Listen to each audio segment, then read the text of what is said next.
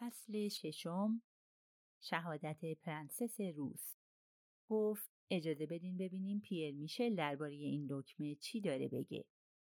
مأمور واگن خواب دوباره احضار شد. با کنجکاوی به آنها نگاه می‌کرد.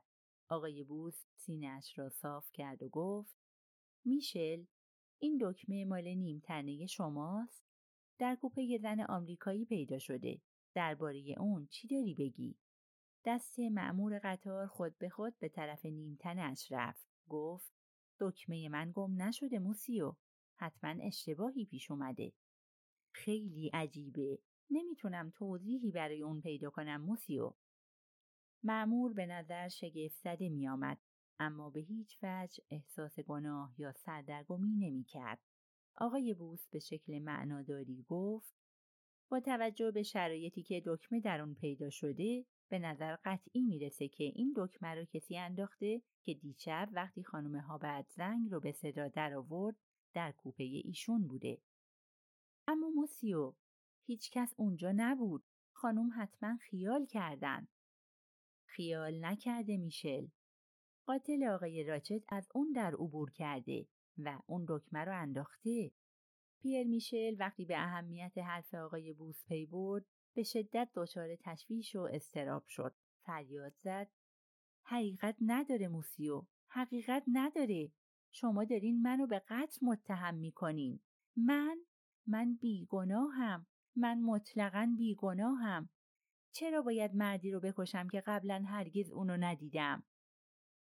وقتی زنگی خانم هابرد به صدا در اومد شما کجا بودین؟ به شما گفتم موسیو در واگن کناری بودم و با همکارم صحبت می کردم. دنبال اون هم میفرستیم. این کارو بکنین. از شما تقاضا می کنم این کارو بکنین.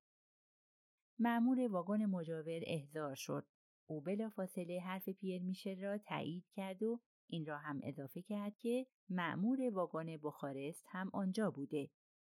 آن سه نفر داشتند درباره موقعیتی که به واسطه برف پیش آمده بود با هم حرف می زدند. آنها حدود ده دقیقه مشغول حرف زدن بودند که میشل احساس می کند صدای زنگ می شنود. وقتی در رابطه بین دو واگن را باز می کند همگی صدای زنگ را به وضوح می شنوند. یکی از زنگ ها مرتب به صدا در می آمده. میشل با آخرین سرعت دویده تا به آن جواب بدهد. میشل هیجان زده فریاد کشید. پس می‌بینید موسیو که من گناهکار نیستم؟ و این دکمه که متعلق به نیمتنه معمور واگن خوابه اونو چطور توضیح میدین؟ نمی‌تونم توضیح بدم موسیو. عقلم به جای قد نمیده. تمام دکمه های من سر جاشه. دو معمور دیگر هم گفتند که دکمه گم نکردهاند. به علاوه هرگز پای خود را در کوپه خانم هابرد نگذاشتند. آقای بوس گفت آروم باش میشل و سعی کن لحظه ای رو به یاد بیاری که برای جواب دادن به زنگ خانم هابرد دویدی. در راه رو کسی رو ندیدی؟ نه موسیو. کسی رو ندیدی که در جهت مخالف تو در راه رو دور بشه؟ بازم نه موسیو. آقای بوس گفت عجیبه. پارو گفت نه خیلی زیاد. مسئله مسئله زمانه. خانم هابرد بلند میشه چون احساس می‌کنه کسی در کوپه اونه. یکی دو دقیقه با چشمای بسته سر جاش میخکوب میشه. شاید در همین زمان بوده که اون مرد به درون راه رو رفته.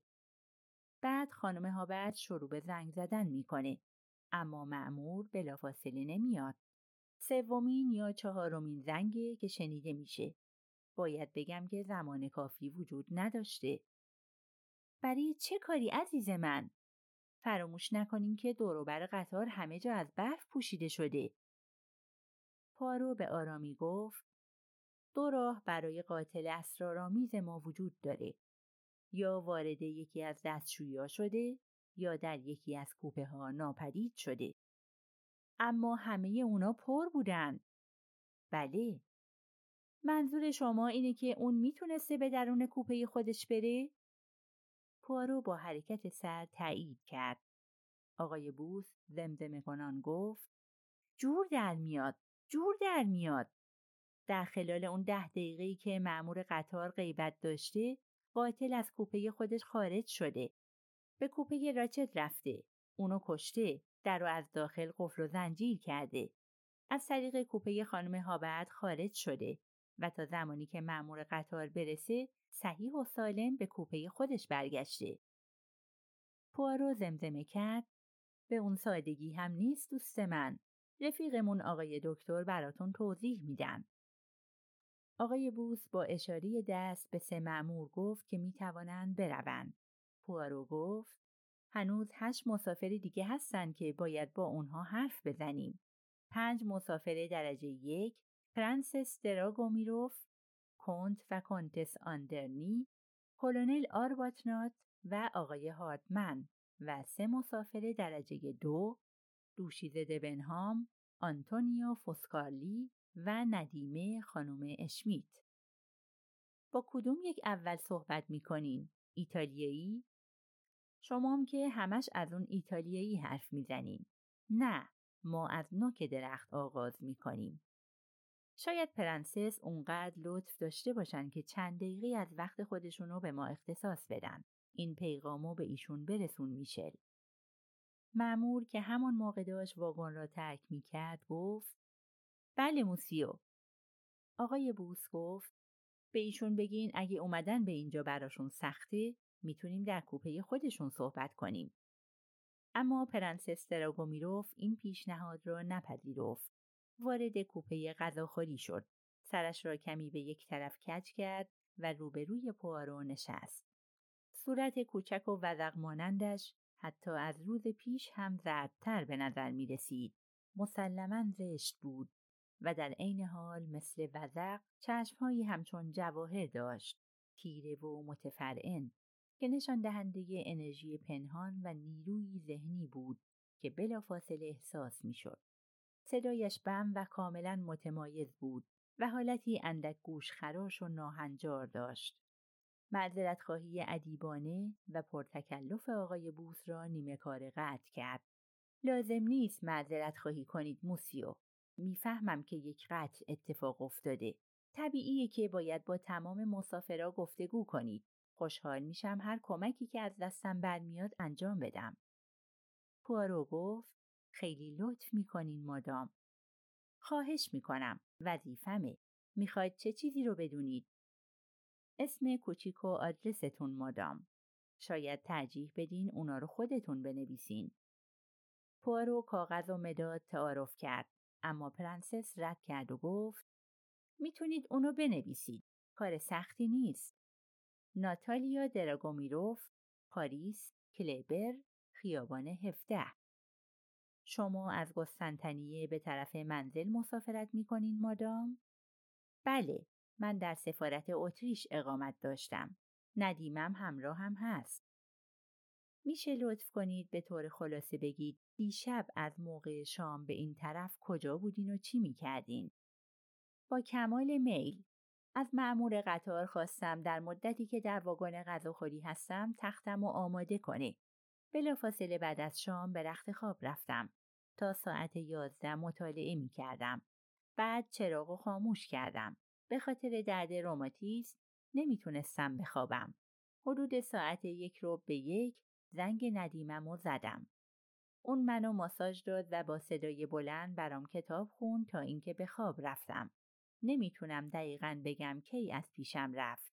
ممکنه نیم ساعت بعد بوده یا شایدم دیرتر.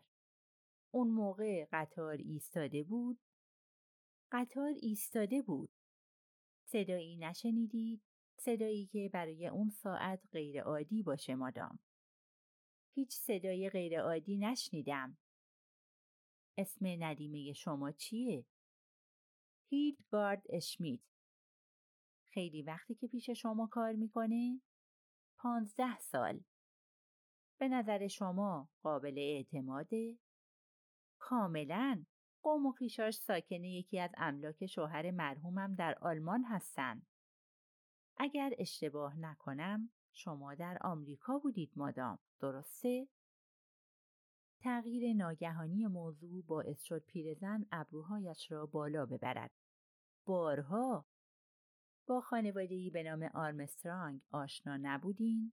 خانواده‌ای که دچار اون تراژدی شد؟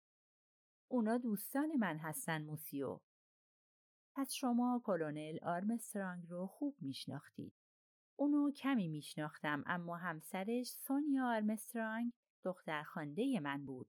من با مادرش لیندا آردن هنرپیشه دوست بودم. لیندا آردن یه نابغه بزرگ بود. یکی از بزرگترین بازیگران تراژدی در دنیا. در نقش لیدی مکبس، در نقش ماگدا، هیچ کس به گردش نمی رسید. من نه فقط یکی از ستایشگران هنر اون بلکه دوست صمیمیش بودم. ایشان فوت شدن؟ نه نه زنده است اما در انزوای کامل زندگی می‌کنه. خیلی آسیب پذیره. باید اغلب اوقات روی یه کاناپه دراز بکشه. فکر کنم یه دختر دیگم داشتن. درسته؟ بله خیلی جوانتر از خانم آرمسترانگ. و ایشون زندن؟ البته. کجا هستن؟ پیرزن نگاه تندی به او کرد. دیگه سوالی نیست مادام. از اینکه سوالاتم و با این سرعت جواب دادین خیلی متشکرم. پیرزن با دست پرچین و چروک خود اشاره کوچکی کرد و بعد از اینکه بلند شد و دیگران هم با او برخواستند توقف کرد و گفت میبخشید موسیو ممکنه اسم شما رو بپرسم؟ چهره شما برام آشناست. اسم من مادام هرکول پواروس در خدمت شما هستم. پیرزن لحظه ای سکوت کرد و بعد گفت هرکول پوارو بله حالا یادم اومد. این سرنوشته. خارج شد. خیلی شق و رق و در حالی که حرکاتش کمی خشک بود. آقای بوس گفت عجب خانم بزرگواری. نظرت درباره اون چیه دوست من؟ اما هرکول پوارو فقط سرش را تکان داد و گفت دارم فکر می‌کنم منظورش از سرنوشت چی بود؟